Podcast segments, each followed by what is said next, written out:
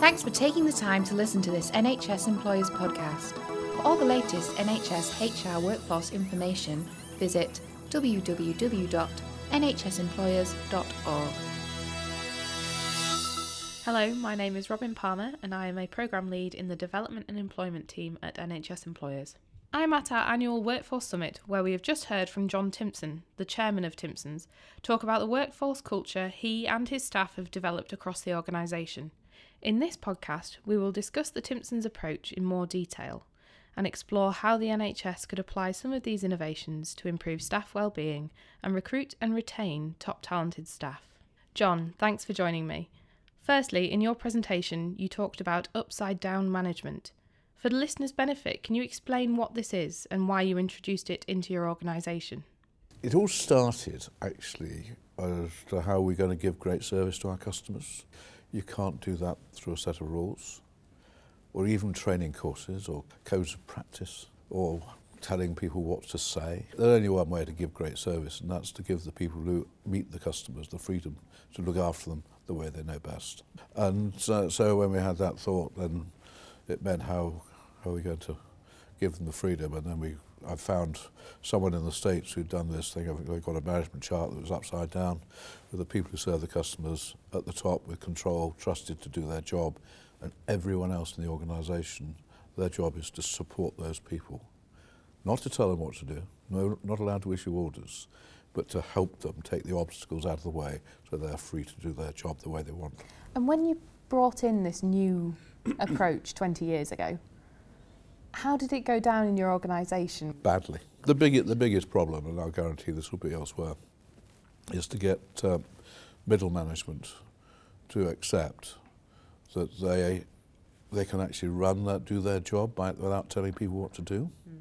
Bear in mind as well, of course, most of them have been promoted from the front line and they've been told what to do by their boss for years and years and years, and suddenly they find that they've got the suit and the briefcase and they want to go around telling, you know, ordering people about. And then I come along and say, this is what you're doing. And so the natural response is, how can I be responsible for the results of my area of the business?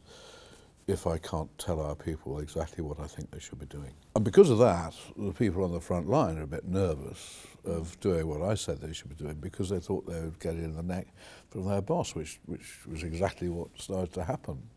So it took five years to overcome all that. Uh, but, but we gradually got there, and since then, the, the 17, 15, 17 years since then, it's just got better and better.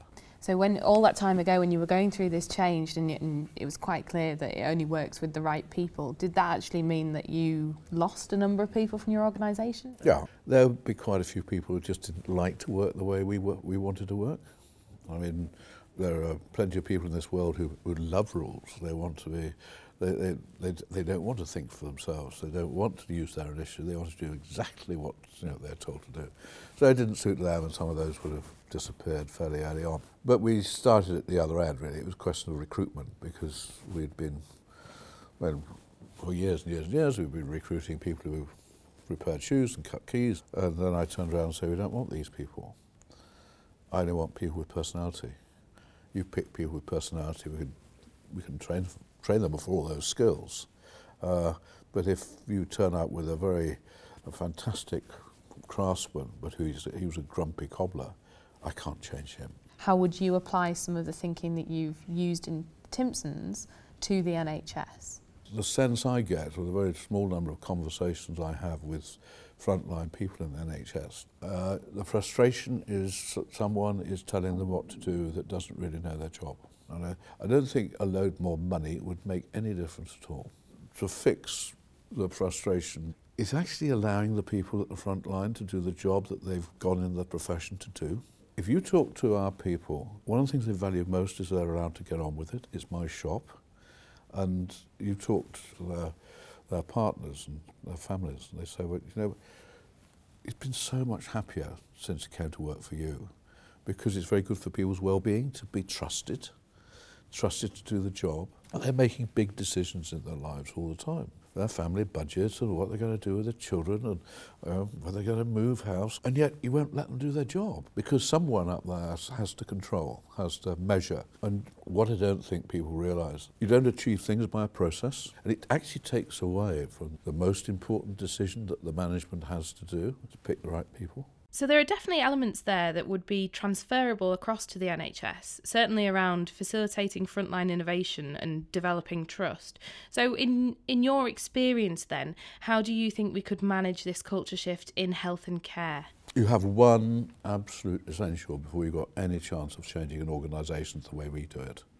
And the that is that the chief executive has absolutely got to be passionate, passionate about that's the way to go. Because without that, it's not going to work because you're going to get a lot of resistance by the, the people in the middle whose, whose life is telling other people what to do. And they've got to understand that like, you know, there's a lot more joy to be had actually by creating something where you're giving people freedom to get on with it. So, in terms of retention, what sort of rewards package do you offer your staff to keep them happy? It's not a package. It means much more because it can be off the cuff. All our our area team, the people, we've got loads of people whose job is to look after the people who wear in the shops. They all have with them a little stack of what scratch cards, which are, are not the lottery cards, they are scratch cards. So that you, if someone's done something fantastic, then they say, well, I'll tell you what, have, have one of these. And so they could, if they get, I don't know what this it's either they get three shoes, three keys, whatever, so it'll be a matching thing. And one means they get £10, another means they get £50, another means they get a meal out on James, who's my son, the chief executive. Another is a bottle of your choice, and another one is the next, the next customer that comes in, whatever they spend is yours. So, and that's just on a random basis. There are things we do like everyone who works for us gets their birthday off. Simple do send everyone a certificate after they've been with us for one year, three years, five years, ten years, and so on. And I, I signed a letter with everyone. And uh, once it hits five years, they get fifty pounds. Then it's seventy-five, and it's hundred pounds. If you can do things which are completely off the wall, no rules to it. I mean, we have a thing we call dreams come true, and every Every month we make at least one person's dream come true. They tell us what they are, those who are interested. That's been lovely.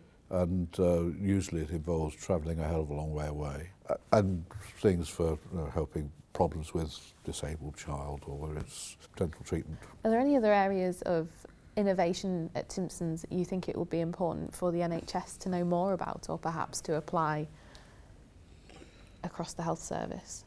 Do you know we have a very we, we don't have appraisals. We've got rid of the appraisal system. I regret to say that I did do some appraisals about 35 years ago, but certainly for the last 32 years we've never been near the appraisals because it wastes so much time and creates so much problem. I mean, people people don't like it. You're putting them in an awkward situation. The bosses aren't much good at it quite often, but you might have, but the, then you've got to have training to train them how to do an appraisals, and everyone's been trained how to do, how to be appraised, and then you've got this awkward situation where uh, someone who is absolutely fantastic gets told how they can improve, which is not what you want, and someone who's useless, they find something really good to say about them because that's only fair, and that will be used against you in a tribunal. So we don't do it. So how do you manage performance, or do you not? We do have a little thing we call our happy index, which does all that you need. Everyone out in our shops will answer one question, which is on a scale of 1 to 10, how happy are you with the support you get from your area team? I mean, we do it as well for the by people out, out in the field because that's what it's all about. It's supporting the people who serve the customers. That's what it's there for. So they also measure the departments at the office how well uh, colleague support does and how well the warehouse does and IT. And, uh, but the results for the areas went from, we had four, I've um, never had it before, we had four area managers who got 100%, wow. got 10 out of 10 from everyone who replied.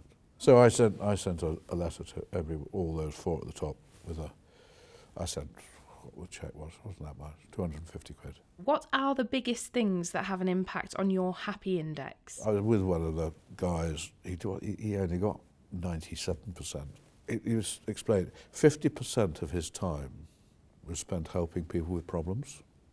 I don't mean problems with a key machine or a, the window display, I mean personal problems. Very often debts, relationship problems, all that, because that's what will cause someone who's really good not to do so well. On the reverse scale, people who get the low scores, so, oh, promise me this, promise that, never heard anything more about it. Every time you make a promise, you deliver.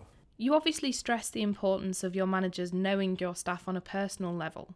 So, what else do you do to make sure that this is outlined from the very start of an individual's journey within your organisation? We have a we have another thing. It's a little quiz we play. Uh, how do you know? How well do you know your people test? So we'll pick someone out of your team, and there are a load of questions you've got to ask about answer about your, that member of your team, like you know uh, what's their partner's name, what pets do they have, what car do they drive, where they go on holiday.